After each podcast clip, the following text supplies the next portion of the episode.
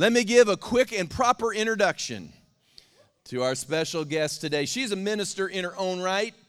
Um, she has been my life's partner for 30, officially 36 years. Now, we knew each other 13 months before those 36, but she's been an official covenanted partner for 36 years, has been with me all the way in the ministry, uh, has been not only a voice of wisdom, she's been the voice of the Holy Spirit on more occasions than I can count and has honestly uh, helped me, saved me, and uh, been an invaluable part of the ministry. And just because of the season we were in, uh, has not had as much opportunity to be able to, to share in sort of this official capacity. And I know because we're on the clock, so to speak, as a, a church, I wanted her to have a chance one more time to be able to download the congregation.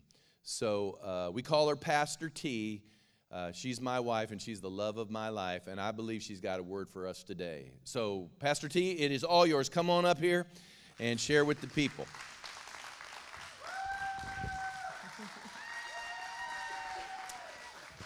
Thank you.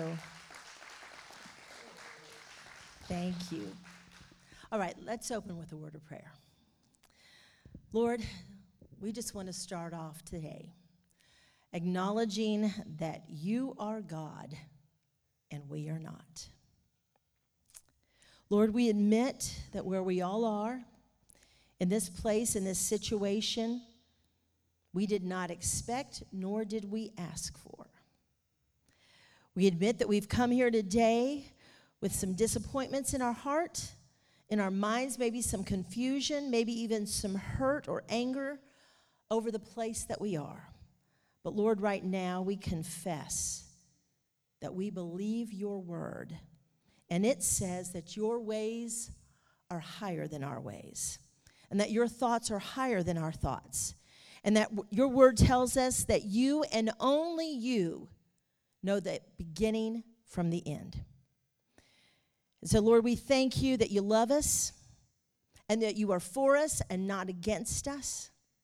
We thank you that Jeremiah 29 11 is true for us. The Lord says that He knows the plans and the thoughts that He has for us plans to prosper us, not to harm us, plans to give us a hope and a future.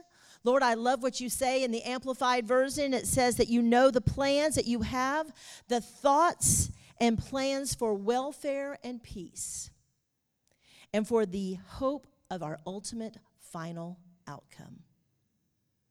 And so, Lord, today, as we come and begin this message, we choose right now, as we do in our encounters, we choose by an act of our will to thank you that you are working on that final outcome. You're a God that sees way down the road. You see tomorrow, next week, next month, and the years ahead. And you know what has to happen in each one of our lives and where we have to be positioned for that good final outcome.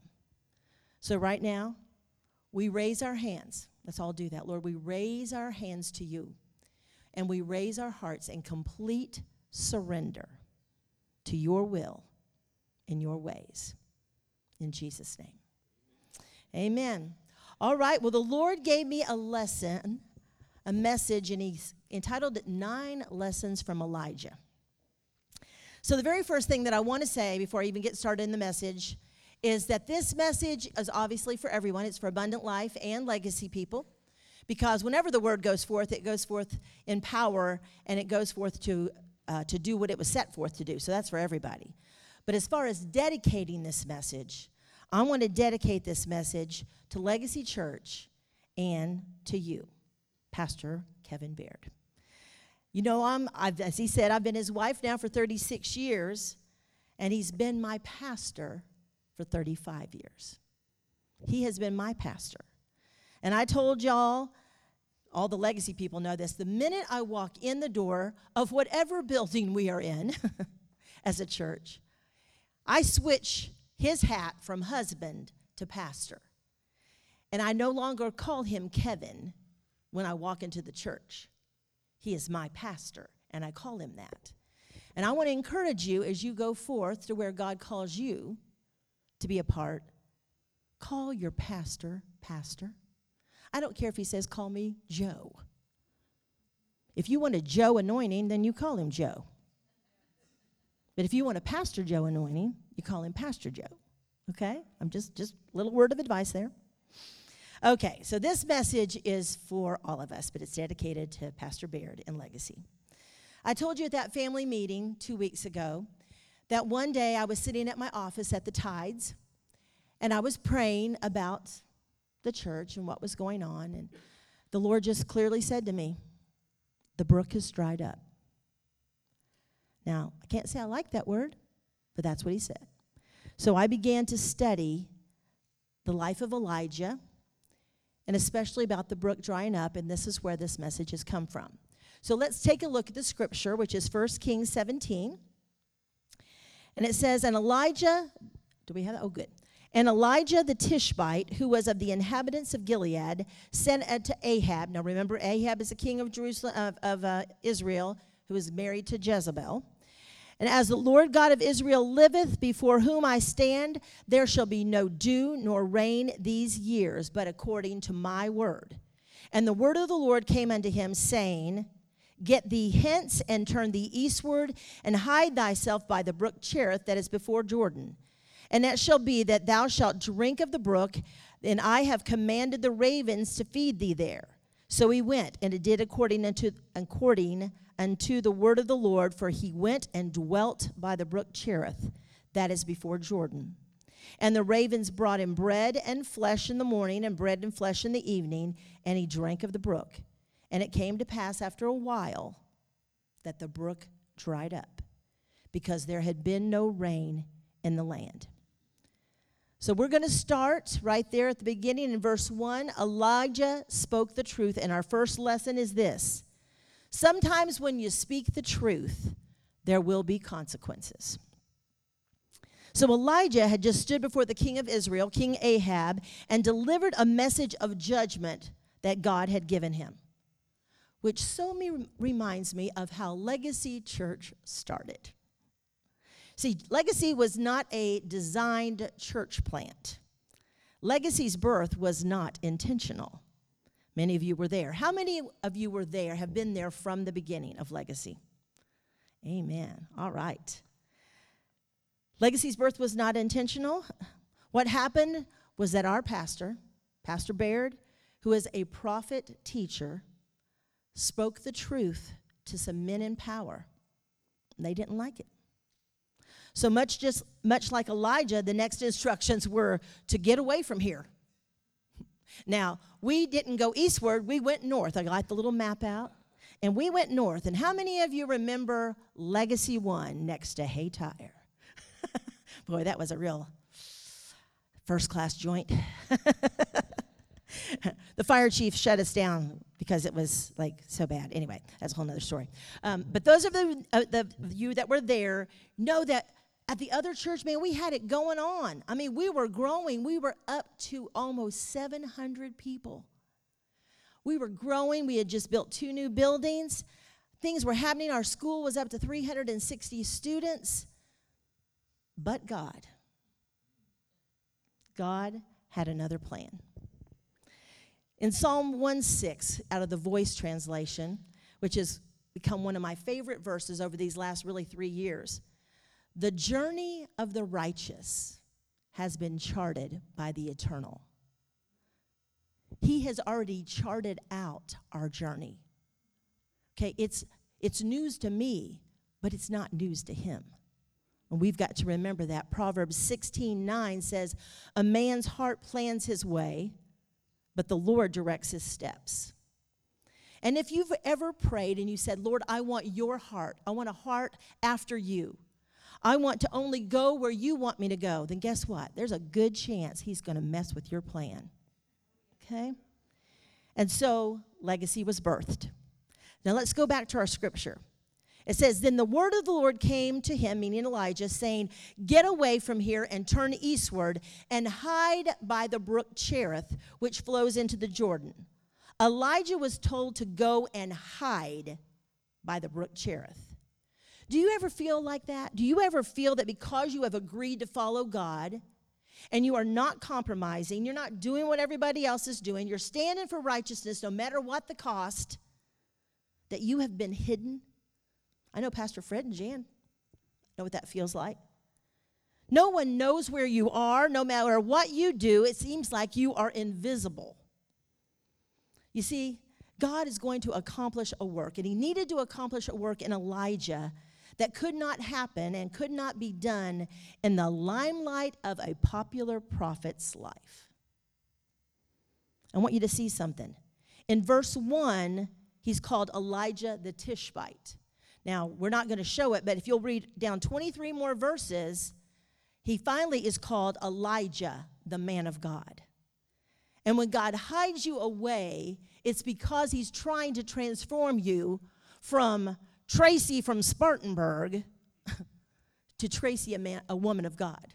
Kevin from Overland Park, well, actually, Olathe, Kansas, to Kevin Baird, a man of God. And that's true for each one of you. He's trying to do that. And sometimes that can only take place in the hiddenness of life. We've all heard our pastor say and teach us God is way more interested in conforming you into his image than he is in your comfortability. And I would like to that add to that that he's way more um, uh, interested in transforming you into his image than he is your popularity or your notoriety or your reputation. Have you found that to be true in your life? That this message today isn't just about church. It's not just about legacy um, closing. It's not just about that. This is about the Christian life. And you know what our problem is in life? We think that bigger is better. We think that if something is big, then it's successful. We think that being on the cover of Charisma magazine, which Miss Dot just gave me a few copies of down here, you know, that that's the ultimate, ultimate destiny. Or being on the cover of Forbes magazine if you're in the business world. Why do we think that? Because that's what the world tells us that if everybody knows you, then you've really done it right. You know, that's not what God says. And one of the most powerful lessons to learn from Elijah is this one right here, lesson number two. Never underestimate the power of the hidden life. It's in this hiddenness that Elijah was fashioned into the man of God. It was here that Elijah was forced to learn to lean on the Lord. We all, not just pastors, need to learn the value of the hidden life. You see, there's a part of us that everybody at work knows about you, and then there's that other part that only those who live with you know about. You see, that's the part that God's trying to get to. It's that part that men do not see that defines us. It's that hidden place that God desires to conform into his image. Cherith is I would say synonymous, and for those my kids and planet shakers, that means equal to. Cherith is equal to the wilderness. And one of the best books we've ever read at Legacy on the Wilderness is Victory in the Wilderness by John Bevere. I would encourage you to get it back out these next couple of weeks. You might want to read that. And John tells us in that book that your length of time in the wilderness is deter, uh, determined by two things. Number one, obviously, God's plan, what he's wanting to accomplish, but also by your willingness to submit to the lessons of the wilderness. See, God wants us to come to a place where we are found faithful in the hidden life.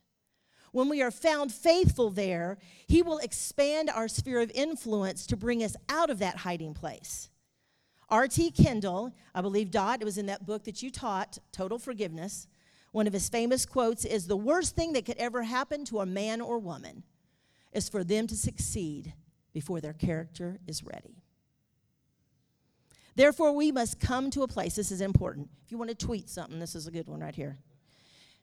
We must come to a place where we are as willing to be hidden away as we are to be used.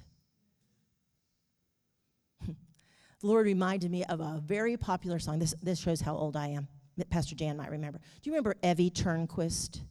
She was like a, a, a singer back in the late 70s, Christian singer. And she song, sang this song called Available for God to use me. Available if God should choose me. Okay. It doesn't matter when, it could be now or then. I want to see lost men be born again. Doesn't that sound awesome? It should have said, available for God to hide me. A guy available for God to stick me away where nobody knows where I'm at. Because I want to see God move in my life. You see, that's the nature of Cherith. It may mean being passed over. It may mean being left out. Never forget, though, even when the world leaves you out, God knows your address. And God can find you. And if He has sent you to Cherith, He has hidden you away so that He might reveal you in His time, which may be something similar to what Pastor is going to preach the next week or so. This week, Pastor and I were sitting around, we were talking about Cherith, and we remembered that not too long ago, someone said to him, If you go to Spartanburg, South Carolina, and take care of Tracy's mom, you are going to go to the backside of the desert and no one's ever going to hear from you again. Now, I think they meant that a little bit snarky. But you know what God probably said that day? exactly. Exactly. Because I'm going to go hide that man and I'm going to prepare him. And then he's going to come out in power. Just like he did Moses. And my question to you today now, don't just think about church, think about work, think about relationships. Are you willing to be hidden as God conforms you into his image?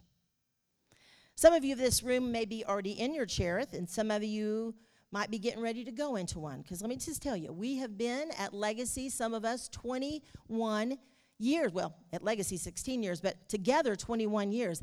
And some of you have been in leadership a long time. Some of you have been on, in the core team. Some of you have been teachers in this church. Some of you have been ushers. Some of you have been um, just involved. Everyone knows who you are. I'm just telling you, you're getting ready to walk into some place where nobody knows you where you are, who you are. They may not know you, as my mama would say, from Adam. Are you willing to be hidden? Are you willing to go there and serve and put your hand to something when somebody doesn't give you a name badge? And if they give you one, they spell your name wrong, which happens to me every day. You know, when Pastor and I aren't traveling, we're going to be at Celebration Church in Jacksonville, Florida, a church of 12,000. You think there's people that aren't going to know us? I think so. We're not going to have a sign on it that says Pastor Clay's parents. We're not going to say that, okay? But we're going to go there and we're going to serve. We're going to serve. We're not going to teach. He's not going to teach. I'm not going to teach. We're going to serve. And if we are traveling on the weekends, we're going to go to Wednesday night. They have a big Wednesday night service, and we're going to go, and I don't know if I'll be, you know, I might be helping in the nursery. Because God knows we always need nursery workers. But think about this. When you read your Bible, how many, how many great men of God went straight from God discovering him straight to the top? Not many. Not hardly any. I don't know if I can even think of any, but let's go look at the ones that didn't. There was Moses. Goodness, he was hidden for 40 years in the desert for God to prepare him. I guess I could say this if God's hiding you for a long time, it's because when he pulls you out, buddy, it's going to be a big deal job. Moses was hidden for 40 years because he had to save an entire race of people. I mean, close to a million people came out with him that day. And Moses had to learn maturity and patience and sensitivity to hearing the voice of God each and every time. Because you know what? Just because God tells you to smack a rock one time doesn't mean you're always supposed to smack the rock. You see, and sometimes even when God, when God uses us, and I just want to say to all of us, remind us of the things this man has taught us. Don't get all too big for your britches. Don't get all haughty when you go into that next church and you get a prophetic word one Sunday and the pastor lets you give it and you're like, yeah, mm-hmm, mm-hmm, mm-hmm. I'm telling you, because the next week he'll let you fall flat on your face. Because God will not share his glory. Got to remember these things. Moses had some rough edges in his character, remember? A lot of pride, a lot of arrogance, and a really quick temper. And God's got to deal with all that before he can really take us out of our cherith. How about Joseph? I mean, he spent how many years, Pastor, in prison? 15? In the prison, in the prison? I don't know. Anyway, he spent years in prison.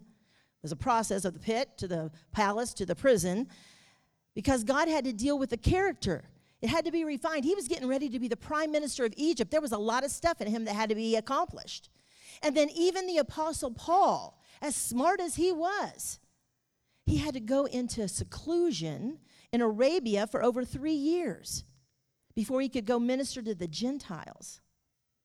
I heard Joel Osteen say this on the radio a couple days ago. When God hides you and when he breaks you, he's not doing it to you, he's doing it for you.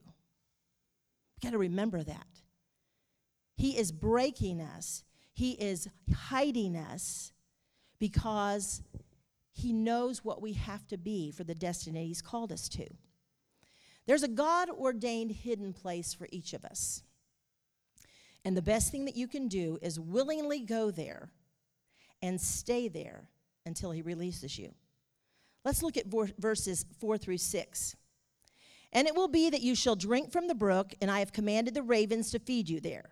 So he went and he did according to the word of the Lord, for he had for he went and stayed by the brook Cherith, which flows into the Jordan. And the ravens brought him bread and meat in the morning, bread and meat in the evening, and he drank from the brook.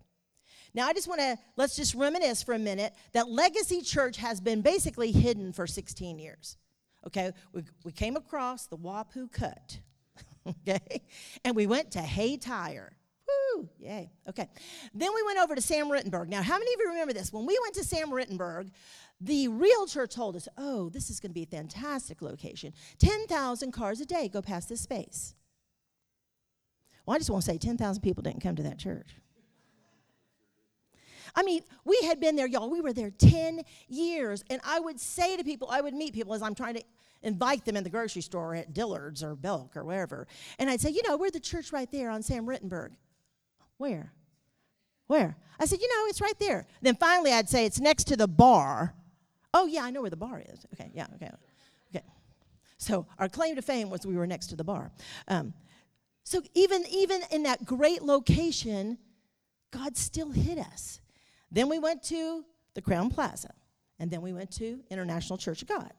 And now we're at Abundant Life, which is a great place for me. But you know what some people call this? We're the church behind the church. But I want to remind you that even though we may have been hidden, that God has sent those ravens to feed us all these 16 years. And I want to remind you of some of those ravens. First of all, Hudson Taylor, famous missionary, says this God's will, done God's way, will never lack God's resource. For where God guides, he provides. So, we were talking about this when we were up at Spartanburg the other day for Pastor Miles' birthday uh, with my sister Denise and her husband Rodney, and we were talking about uh, all the times that God had fed us with the, by the ravens. And I said, "Remember in Legacy One." I, well, I didn't remember that they had been there. I said? I said, "One time, Rodney, we were at Legacy One, and we and we took up an offering, and we needed ninety three thousand dollars." And I said, "And we got it." He said, "No, you didn't. You got one hundred and four. I said, "What?" He said, "You got one hundred and four thousand. I said, How do you know? He said, Because I was there and I counted it that day. I helped people count it. Because remember, Denise and Rodney gave us all the chairs, all the chairs for Legacy One, Denise and Rodney gave us. And so he, I said, Wow, okay, I'd, I'd even forgotten that raven. That raven brought some good stuff that day. Okay? And then when we went to Sam Rittenberg, we were able to renovate that Burlington coat factory, $250,000 worth of renovations, and we never went to the bank. So God sent the ravens. And then Pastor and I were reminiscing that we remember one day we were this thing, uh, we were at home, we were at our West Ashley house, and we were like, Lord, okay, you know the need, Lord, you know the need. And the phone rang, and it was somebody, and they said, uh, Pastor Tracy, can, can I just come by and drop a check off before we leave town for vacation? Sure, whatever, you know, I'm thinking, your $200 check, you know. thousands of dollars. Thousands. And then people have gotten inheritances, they've gotten bonuses at work, they've sold their houses, and they've paid their tithe. And the Lord just kept sending the ravens. When God sends you to Cherith, He will provide your needs. Not always your wants, but your needs. Notice he got a delivery of food in the morning and in the evening. He did not get lunch and he did not get any snacks. Okay, no figs were dropped off in the in mid-morning and mid-afternoon, a little bit of something right before we went to bed. Okay? That's when I like my snack, right before bedtime. God didn't do that. And I guess the hardest thing, maybe for, I don't know if it's for you guys, but for Pastor and I, the hardest part about what God has done in drying up the brook is that we really wanted to build God a house. We kept thinking, man, if we could just own our own church, visitors would come and the church would grow and it would just be awesome and our dream would come true. You know what? Sometimes a good dream, even a righteous dream, isn't God's dream for you. Remember, His plans are for our welfare and not for evil, to give us a good final outcome.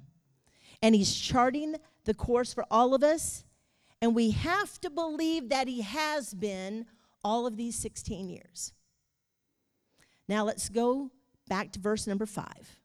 So he went and did according to the word of the Lord. Lesson number three.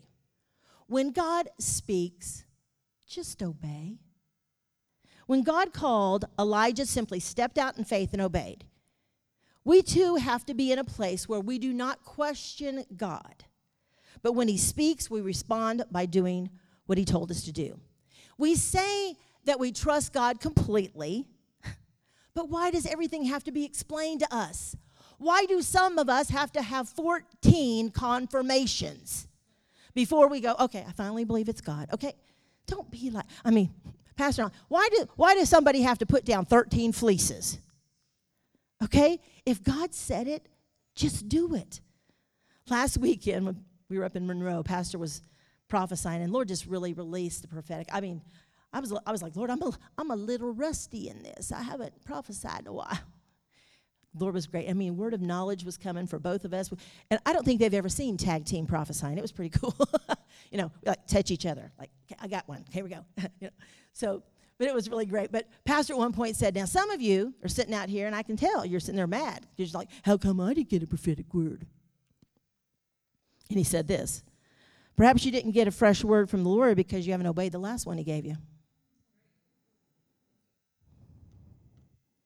I read this this week. God does not grant fresh revelation until there has been a compliance with the revelation already received. That always made me think about Lisa Bevere. Remember when Lisa Bevere came to us when we were at James Island? We had her for two ladies' conferences, and she taught about how she tells her kids that obedience isn't obedience until you obey three ways all the way, right away, and the happy way. I think some of us need to work on that last part. Some of us, well, some of you may need to work on the right away part. Okay. we don't need 14 confirmations. So, which part of that do you struggle with? All the way, right away, or the happy way? Let's go back to verse number five. That was a powerful little verse here. Elijah went and dwelt by the brook. Lesson four dwell in your Cherith. Dwelt means to live. Elijah wasn't going on a weekend retreat. Okay? He wasn't camping out for a few days. He was going to set up his house. You know, when Pastor and I did come back from Indiana, we got we lived up there in Spartanburg to get mother try to figure out whether we could live with her and then she got so bad that we had to put her into a assisted living. We got her settled and then we came back to Charleston and we were living over there in our little apartment behind Costco. And I never will forget one morning, I was on the, he was on the love seat and I was on the couch. We were having our devotions. And he looks at me and he says, You know what? if we're back, we need to put some roots down. We can't say we're back and keep renting an apartment. If we're back, we're back. And so I said, You're right. We got in the car that day and we drove to Ladson and we put a contract to build a house that very day. The house that I thought was going to be my house for the next 15, 20 years. As I said the other day at the meeting, the house that I finally got the hardwood floors. And I got the gourmet package for the kitchen, and I got the hood, and I got the cooktop, and I got the double ovens. And we finally have three and a half bathrooms. And I even got that bonus room upstairs. Man, in my mind, I had that. You ever seen that on Pinterest where they have the bunk beds lined up for all the grandbabies? Miss Sharon, you ever seen that one? Man, I had all their names. There was on there. I got the little Jude and all the little next ones to come. Bo Baird, because that's what Tyler's going to name his. Bo Baird and all his other ones. I had all it planned out. And God says, Well, you really planned a great house for somebody else. But as long as God sends you to Cherith, you do just that. You plant, you build, you design it as if you're going to be there forever. Romans 7, 117 says this The just shall live by faith. And I want to break this down to two parts. The just shall live by faith. It doesn't say the just shall visit by faith. It doesn't say the just shall even lease an 18 month lease, sign an 18 month lease. It says you're going to live. You're going to live by faith. Then it says, the just shall live by faith. Not the just shall live by their own plans, by their timetables, and by their strategies.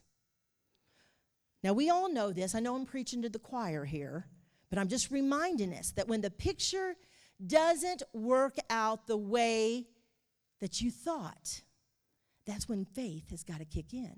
See, as long as the picture, you paint this great picture what your life's going to look like, and it turns out just like that, don't talk about your walk of faith.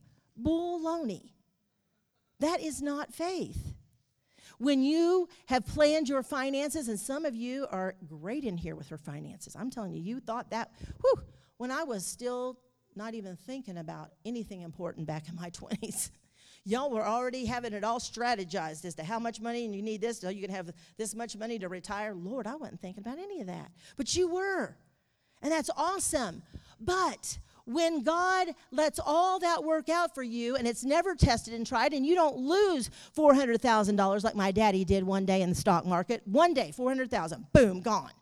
When that when nothing bad happens to your finances, then you have not yet walked in faith when it comes to money. Faith is when you have got bills laying all over the kitchen table and you have no clue how you're going to pay them, which we all have been there. Amen. Would you like to testify? But here's the difference faith is when you have that happen and you don't gripe and complain and yell at your husband or yell at your wife, or as one lady did one day in a counseling session, yell at God and use the F word. Yikes. Um, don't say you trust God. You see, it's easy to trust God when He does everything we want Him to. That's not trust. Trust is when He blows the stinking plan completely up and He drains your account and you are in the negative and you don't have credit line on your checking account. That's, that's faith. Now, I'm not saying that we, we should glorify that if we haven't been faithful in our finances, but I'm just saying you can be faithful all day long and God still touch all that. You see, that's when we have a faith story. You see, we all want the testimony, but we don't want the test.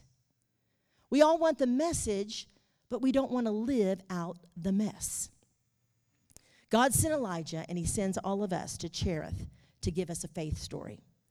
Now, I thought about the, the, how Elijah's faith story had to grow. First of all, in this story that we're reading today, he had to believe God for food and water. Okay, now just imagine this. Okay, let's say it's a, it's a Monday afternoon at 4 o'clock, and God says, okay, get on out of here and get up there by, by Cherith. So he does his little journey. He ends up there about, about time to go to bed, and he lays down. Do you think there was just a moment? Of course, there's water there. He already knows he's not going to thirst to death. There's, there's water. But you think there was just a little bit of wonder as to whether those ravens were really going to show up the next day? I mean, if he's a human, I think there would be. So, first, he had to believe for the food and the water. Well, now, a little bit past this story, if you'll continue to read in 1 Kings, he's going to be sent to Zarephath, to the widow's house, okay? And this widow has a little bit of flour and a little bit of oil. And he says, Give it to me, because if you give it to me, there's going to continue to be more. Wow, that was kind of bold for her to, to say, Give it all to me. Because if you give it all to me, there'll be more. He had to believe for that. Well, then a little bit later, her son dies. And he goes up to where the son is and he sprawls his body out on top of this boy and calls him back to life. Wow, that's the next level of faith. Resurrection power is kind of a big deal. But then the next thing is he goes to Mount Carmel and he calls down fire from heaven after he has completely drenched the entire sacrifice with gallons upon gallons of water and he has mocked the gods gods of Baal and all their priests and said, Is your God on the toilet? And that's why he's not showing up, yada, yada, yada, ha, ha, ha, ha, ha, ha. Uh, I mean, he does all that. You talk about faith. But you see, we all want that kind of stuff. We want the resurrection from the dead part, and we want the, you know, looking at other gods and going, You ain't nothing, my God's good. We want all that. But it starts with believing for the $150 bill sitting on your kitchen table that you don't have the money to pay. It, believe, it, it starts with Kevin and Baird and Tracy Baird saying, God has called us to go out and live off of meetings and we got six meetings scheduled in the next year. Okay, somehow that does not compute to being able to pay the bills. But you know what? Faith never does. Faith doesn't compute. That's why it's called faith. Now let's look at verse 7. And it happened after a while that the brook dried up because there had been no rain in the land. So, this is the question that's been going around the Baird house all summer as we have been praying on Tuesday nights and Friday nights, believing for revival, revival and believing for resource and believing for revelation. Lord, if you can and did provide the food and water for Elijah, why'd you let his brook dry up? And if you did, let us raise $104,000 on one day? Why'd you let our brook dry up? But isn't that what the question of the Christian life really is? If he could save us from every test and trial and tragedy of life, why doesn't he? Because he sees the big picture. He sees our tomorrows from our todays. He knows what lessons in life we have to learn to get to that ultimate good ending. Lesson number five a brook, a dry brook is not always a sign of God's displeasure. Now, certainly, if you're in sin and your life falls apart, then that's the chastening of God. Okay? And sometimes that happens. But sometimes you do everything right and your brook dries up. You know what happened to Abraham when he was going up the mountain to have to offer up Isaac? It happened to Joseph as he ministered in Potiphar's house. Man did nothing wrong, even ran from the woman, still got sent to prison. It happened to Paul. I was reading this week. It happened to Paul when he was faithfully serving God in Lystra. Now, you, do you remember the story? Because I didn't remember this he was in he and barnabas were in lystra and they were ministering and these people wanted to call them gods and they wanted to like bow down and do all this and that's not the one on the on the beach it's a different one okay? And they and and they wanted to call them gods and paul said no no no no no get up get up get up. I am not a god. I serve the one true god. And then he tells them all about god and they're like oh but the problem was that the jews were over here watching all this and that made them mad. And I'll tell you what it made them mad, which goes back to point one, is when you do it right, sometimes there's a price to pay. See, not only did it make the Jews mad that they were preaching the gospel, but they didn't take the praise of man. They didn't say, Yes, yes, okay, well, you can call me God if you want to. That'd be fine. And you can also give a little offering. know, they didn't do that. And see, that made the Jews mad. And they stoned Paul to the point that everybody thought he was dead. The, the church came up afterwards to drag his body off and realized he was still alive. And so they nursed him back to health and he went on to n- preach another day. And then it happened to Jesus. Now think about this Jesus only did what the Father told him to do. Now think, he's Jesus. You think he could come up with some good stuff on his own? I bet he could have. But he didn't. He only did what God told him. You talk about walking in obedience. He only did what the Father told him to do, and they still hung him on a cross. Bad things happen sometimes to really good people. And righteous people experience dried up brooks. You know, we love to memorize verses that are like real power, make us feel all like died to self. You know, I am crucified with Christ. Galatians 2:20. I am crucified with Christ. Therefore I no longer live, but Christ who lives in me. And the life I now live, I live by faith in the Son of God who loved me and gave himself for me. Doesn't that sound awesome? And it's one thing to quote it and memorize it, it's another thing to live it. Because let me tell you about crucifixion. Pastor taught us this. You can, you can nail one hand to the cross and you can maybe nail your feet, it's going to take somebody else to nail that other hand. And it's usually somebody that you thought loved you. God calls us to a crucified life, and He gets to choose the method of death. I read a quote this week that says When our brook dries up, we are tempted to think that God's power has ceased. By drying brooks, but drying brooks are not an indication of God forsaking us. It is only an indication that God is changing the source of our supply. Okay, now you getting that? That God is changing the source of our supply. Pastor Joel Stockstill from Bethany World Prayer Center. I found a quote from him this week. He wrote a devotional on the brook drying up. And this, let me just read it to you. Change is a fact of life. The way you respond to change will be one of the greatest factors in determining the quality and effectiveness of your life. To think that just because a certain season has been fruitful, that it will somehow last forever is the fallacy that many Christians, especially leaders, fall prey to. God uses discomfort to signal the change of the season many times. The brook dried up, the job came to an end, the relationship ended abruptly. If the brook dried up, then we must know that God is signaling the change of seasons. There is another assignment yet for you. There is a widow in Zarephath that needs your anointing. Be quick to discern when the Lord is moving you out of your present place of fruitfulness and into a new place of greater fruitfulness. Just got a couple more lessons here. Number six, ready?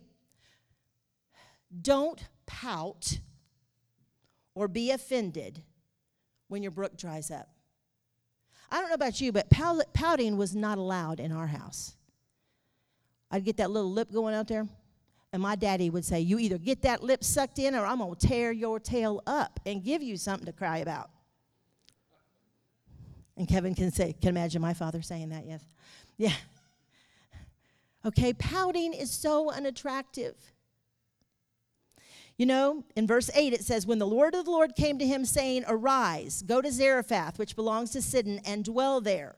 See, I have commanded a widow there to provide for you. So he arose and went to Zarephath. And if you will read all about Elijah, these first two situations, he had to go to the Cherith, and now he has to go to Zarephath. He keeps his mouth shut. Now, later on, he gets a little sassy. Okay, but at first he starts off. Now I just want to I want to stay right in here this section. Okay, I don't want to I don't want to get all sassy with God. Once again, he did not argue. He just obeyed. Marie and I were talking about this the other day. I think the reason this is so hard for us who have been together so long is because some of us have literally grown up in the Lord together.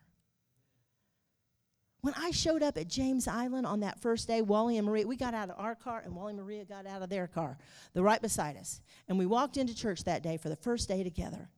Y'all, I was 35 years old. I thought I knew a lot.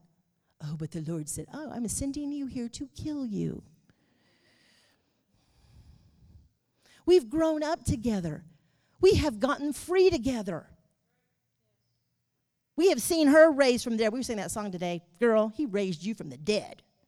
So don't you let the devil tell you anything else. Some of us have, have been raised together in the Lord, and that's why this is hard. But the devil would love nothing more than for us to get caught in the trick and then the, in the circle of what my husband calls the paralysis of analysis. Let's not do that. Let's not say, well, could have, should have, would have. If what if they hadn't done that? What if he hadn't said that? What if she hadn't done that? What if they hadn't left? What if, what if, what if, what if? Okay? Let me tell you, you can drive yourself crazy trying to analyze it and figure out what happened. Can I get an amen from the denim section? Amen. Do not let yourself go there. Believe me, pastors get stuck in that muck and mire forever. Okay, we just got to go. It happened. I don't know if, if Lord, if I did something wrong, I repent. If they did something wrong, which I think they did, but anyway, if they did something wrong, Lord, we forgive them. When we go, then we got to go back to what we said earlier, and that is if God had wanted to keep our brook flowing, He could have. But He didn't. He has chosen, He has chosen for our brook to dry up. Remember the song that Pastor had us been singing over that last whole series, Clear the Stage? Clear the stage of all the plans that we have made, if that's the measure you must take to crush the idols. Exodus 34 14 says, For you shall worship no other God, for the Lord, whose name is jealous, is a jealous God. Many people make an idol of their cherith. Those of us who have been at Legacy all these 16 years, we have seen the good, the bad, and the ugly of church life. A lot of bad and ugly, but a lot of good. Why do we always want to focus? Even saying that, why do we always want to focus on the bad? Because you know what? That Lord's just convicting me right now. Death and life are in the power of the tongue. It doesn't say life and death are in the power of tongue. Death and life. Why? Because death is always easier to speak. The bad stuff's always easier to remember. We got to choose over these next eight weeks to remember the good stuff. We've stood together with our pastor as he preached in the pulpit on the steps of this city when he preached against abortion, same sex marriage, and he has called other pastors in the city to rise up and preach the standard with him in the city. We've prayed together at that abortion clinic. Remember those rallies we used to have we would line that street, y'all? I mean, we have had some times where we have done spiritual warfare in this city. And even though legacy isn't great in number, we would say, but Lord, we are the remnant. You know what the problem is? It's really easy to make a remnant an idol.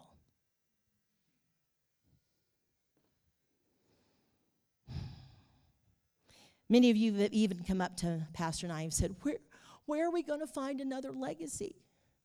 Where are we going to find another Pastor Baird? I need to let you know God isn't calling you to find another legacy. He's not calling you to find another Pastor Baird. That brook has dried up.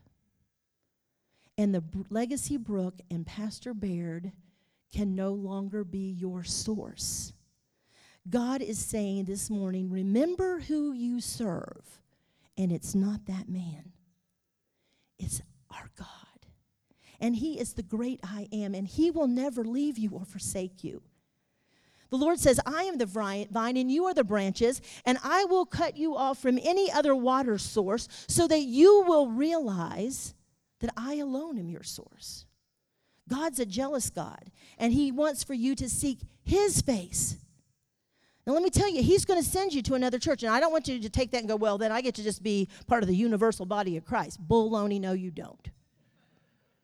You will find another church. You must find another church to be obedient to the word of God.